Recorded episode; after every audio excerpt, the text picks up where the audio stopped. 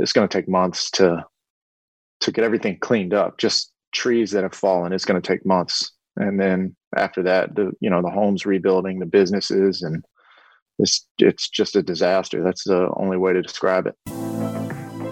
Welcome to Athletes Doing Good podcast. I'm Shelly Seward, president of Capture Sports Marketing. And I'm sports reporter Jen Latta. Hurricane Laura completely ravaged southwest Louisiana, leaving families and individuals without their homes or small businesses. That's why two Lake Charles natives, Wade LeBlanc of the Baltimore Orioles and Jace Peterson of the Milwaukee Brewers, are coming together to raise funds and rebuild their community through the Operation Rebuild Lake Charles Fund.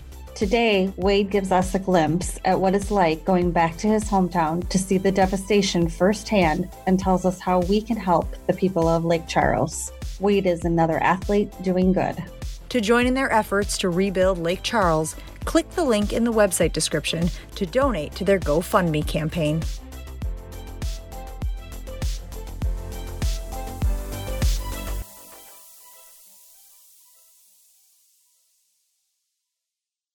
Welcome, Wade, to our Athletes Doing Good podcast. Appreciate you taking the time to be with us today. Thank you guys so much for having me. So, Wade, you are from Lake Charles, Louisiana, where the Hurricane Laura went through not too long ago. And I understand that you're actually back home in your hometown and have seen the devastation firsthand. Can you tell us a little bit about what you've been seeing? Yeah, so um, the day that the hurricane came through, the Orioles actually let me come home because I'm injured. So I met my family in Dallas where they had evacuated to. And then from there, we moved to uh, a hotel in Houston so that it was a little bit closer and we could kind of drive back and forth every few days. And now we're about an hour east of Lake Charles in Lafayette. When I saw it the first time, it was on Facebook Live and it was unbelievable. You didn't even recognize the town you've spent your whole life in. So first responders and workers came in and and they've done an unbelievable job because I got in there with my family three or four days after it happened and there was already so much progress made but it's going to take months to to get everything cleaned up just trees that have fallen it's going to take months and then after that the you know the homes rebuilding the businesses and it's it's just a disaster. That's the only way to describe it. Wade, describe to us what you saw. You mentioned obviously trees being down, but when you talk about people's homes, what state were they in? There were homes that that just didn't even exist anymore. You drive past it and you just see like the concrete slab that the home used to be on. There's a lot of homes where like a whole side of the house is like caved in, so the roof is kind of fallen over that side. There's homes that didn't have roofs, businesses that that aren't there anymore. Just it's kind of surreal to drive around and, and see that. And to be totally honest with you, I haven't even driven around all of Lake Charles just because I don't really want to see uh, any more than I've already seen, if that makes sense. There's a lot of guilt because we were fortunate enough to still have our home, to still have a roof that is keeping the rain out. And just to see what so many other people that we've spent our whole lives with and grown up with, what they're going through is just breaks your heart. What scene hit you the hardest? Probably seeing homes of, of people that you know, people that you're close to, seeing their homes just destroyed and hearing them talk. And now what's happening is with the power being out for the last two weeks, if it rains and people don't have a roof, rain gets into the house with no AC, mold grows because of the humidity and the heat. And now people are having to basically tear their house down because of the mold and start over. So just seeing what they're going to have to go through for the next, you know, six months to a year is just, it's terrible. It's a long road ahead. Yeah, it is. What made you want to step up to be able to help the community? just because they've been there, the community has supported me, and I think Jace Jace would say the same thing. This, the community has supported me through high school, through college, through well, not through college because I went to Alabama, so well, they kind of had to.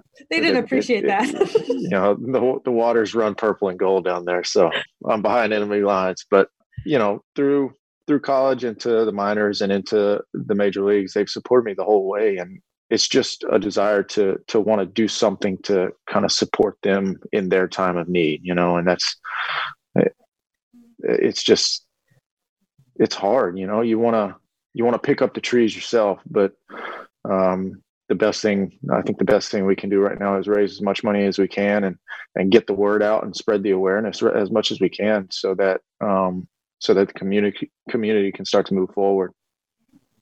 I'm glad you touched on the Alabama thing because I have questions. What do people think of you having gone to Alabama down there in the great state of Louisiana? And two, when did they finally decide they'd let you back in? well, so I married. My wife went to LSU, so I kind of get to marry back into the state. I think, for the most part, I think people that know me understand that it's it's kind of a uh, it was it was a good opportunity to get to the highest level of college baseball, and if that's what you're going to do, if you're going to be in a competitive sport, you want to be at the highest level. So, for me, it was kind of a no brainer at the end of the day, and I was fortunate enough to get a, a full scholarship, which helped my family out because my family didn't have a, a lot of money to to be able to send me to a big school. So I was able to get the scholarship and get an education at the same time. And find an LSU girl to come back to. yeah, that's right. That's I think right. we all know who who uh, deserves the credit here right? Yeah, hundred percent. She does, hundred percent. Well, and congratulations. Look, we know we talk to athletes all the time. Wade, you know, getting a Division One scholarship is not easy. It's a lot of sacrifice. It's a lot of time to just get to that level, and then to be able to turn that into success at the next level is a whole nother set of hurdles that guys and women have to go through. So, kudos to you. I want to make sure you know we recognize the work that you've put in to get to where you are. Thank you. That means a lot. I really appreciate that. I think we often see, and as Jen said, we talk about some things on quite a few different podcasts, but we often see that the athletes are doing something to make an impact when it's themselves that are impacted the most. And I see from talking with you, from talking with Jace, how much impact you wanted to make. And each time that we've had the communication, there's more and more that you're impacted. Does that make sense? Yeah. Yeah, it definitely does. That's kind of like one of those things where, you know, you give somebody a gift, well, you feel better than they do. So there's two ways that that people can donate. They they can donate directly to your GoFundMe, and they can also purchase a T-shirt uh, with the proceeds yep. that will that will go to the GoFundMe campaign as well so we'll make sure that we put both of those links um, out there within the podcast to hopefully grow that for you. Awesome. Awesome. Yeah, we're doing everything we can. Hopefully, hopefully it blows up and we're a little over halfway to the goal. So hopefully it can we can keep going. Hopefully we smash that goal and and help as many people as possible. It is. I think going back to talking about what you saw, it's two weeks later there's some trees obviously certainly have made progress but as you said a lot needs to be done yet. Um, the area is still without electricity correct? Yes. Oh well actually for power has started to come back on. There's crews from 30 different states that have come in and worked on power lines and worked on restoring the power for the last two weeks. So those linemen, what Entergy, what those power companies have done it's been above and beyond, to say the least. We are uh, forever grateful for what they've done. I think you and I had talked about this a little bit that Lake Charles is, is certainly a larger community, but it's not a Houston, it's not a New Orleans. And right. so the national attention that this devastation has gotten has been far less. Yeah. Um, which I think, you know, as you were you were telling me that it's hard to see and it's hard to watch and that's one of the reasons why you decided to do this. Yeah. There's not a whole lot of there's not a whole lot of coverage. Obviously there's bigger things that that involve the entire country going on right now. So it's understandable in a way, but at the same time, man, there's an entire community of people that are hurting and that are trying to rebuild. And if you talk to a person down there, a, a majority of them would feel like we're having to do this ourselves, even though, even though you know the power companies are, are in and they're doing everything they can, and people have come in from everywhere to kind of help where they can, and uh, it just feels like feels like we're alone in terms of getting the word out, helping raise awareness for what for what's just come through. Because in reality, this is the strongest hurricane that's ever made landfall in the state of Louisiana. There's never been a category four hurricane make landfall. And this is the, the strongest hurricane that's made landfall anywhere in America in the last 165 years. For us to see the damage that Katrina caused as a category three, that just gives you an idea of what kind of damage has happened to to our hometown and our area the surrounding areas as a category four it's just it's crazy to to keep perspective because Katrina is kind of the watermark as far as when people from outside of outside of the South that don't really understand what kind of damage a hurricane can cause. Katrina is the one they think of as like, oh wow, that's a hurricane. Well, this one was bigger.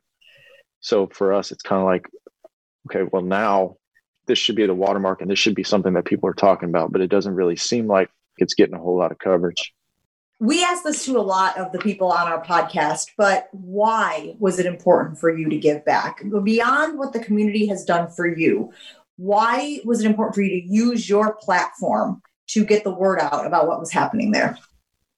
God has blessed us with a platform, and what is it good for if we don't use it? There's never been a better time to step up and to use what you've been blessed with to be a blessing to others.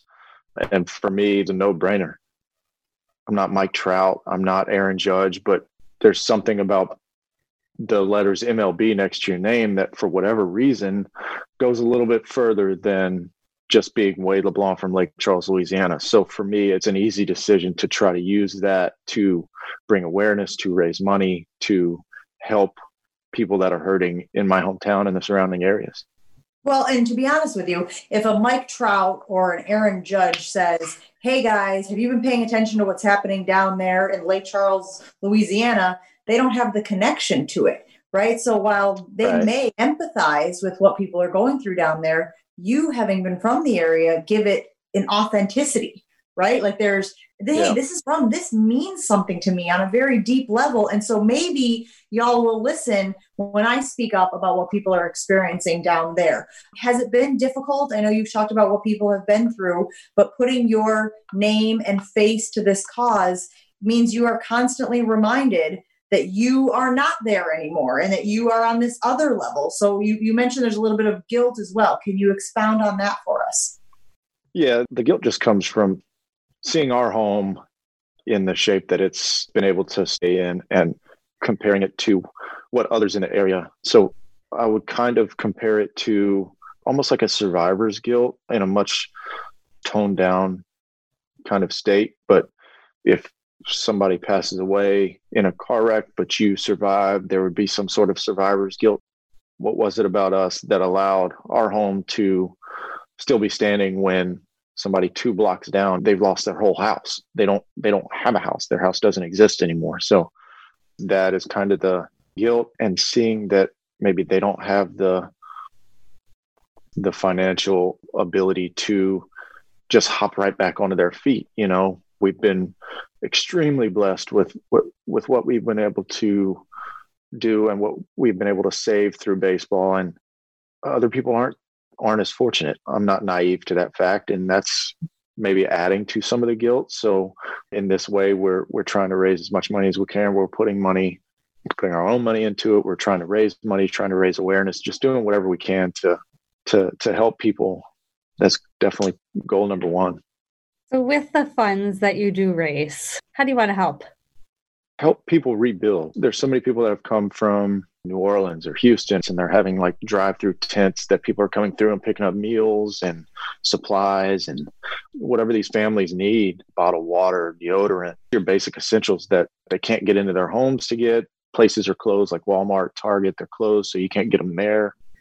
Just basic essentials. There's food, there's water, there's, you know, stuff like that. There's clothing that people might have lost in the hurricane. So um, there's some of that stuff all that stuff's being taken care of uh, for the most part for me what the most daunting task is going to be the rebuilding. And that's where I think maybe people are surviving or they're getting through on kind of adrenaline right now. They're kind of, you know, focused on the day to day. And then once they get through that, I think people are going to start to get hit in the face by reality of the fact that I have a whole home to rebuild. I have a whole small business to rebuild so that I can continue to feed my kids, so that I can continue to clothe my kids, put my kids through school. You know, those sorts of things are are huge in that area. Small business is like the backbone of of Lake Charles and the area that we live in. So um, for me, it's rebuilding those small businesses. It's rebuilding the college. McNeese State University is a huge part of Southwest Louisiana, of Lake Charles specifically. Jace went to school there. He played there. I work out there in the off seasons. So you kind of help the small businesses get back on their feet faster, help the school, help McNeese. How much thought, Wade, have you given to the way that this is all played out? Stay with me here. Certainly, you don't wish that the hurricane would make landfall in your hometown. Certainly, you don't wish that you would be injured this season. But there is now this marriage of these situations where you being injured means that you're able to devote this time to this cause. How much thought have you given to kind of, man, it's funny how things work out? I think about it every day. If you believe in God, uh, personally, I think everybody should believe in God because there's too many there's too many things there's too much evidence around us to to say otherwise. But for me, I think this is something that was kind of laid out. I think it's it's been a, a huge blessing for an injury to happen. I've never been hurt my whole life. So for me, this is kind of crazy to go through an arm injury because I've never gone through one before. But for it to happen and for me to be planning on coming home the day that the hurricane made landfall and really grateful to the Orioles for allowing me to come home, for allowing me to make sure my family was okay. Who in your family is still in that area? Everybody. My mom, my sister, and her family, my wife, obviously, her parents, her brothers. She has two brothers and a sister. They're still in that area. The family tree's pretty pretty thick in in Lake Charles right now. Time out before we let you go. Who are we pulling for this football season? Is it Alabama? Is it the defending champ LSU? I think people are curious about where your allegiances lie. Be careful. uh, I got to go with Bama. I got to roll with the tide always. Thank you for listening to this week's episode of Athletes Doing Good. Go to capturesportsmarketing.com to listen to other interviews to hear stories about the person behind the player and the people behind the team who are making an impact on others. To join athletes in doing good, text ADG 2020 to 76278 and donate today. The Athletes Podcast with the most downloads each month will receive the money raised for his or her charity.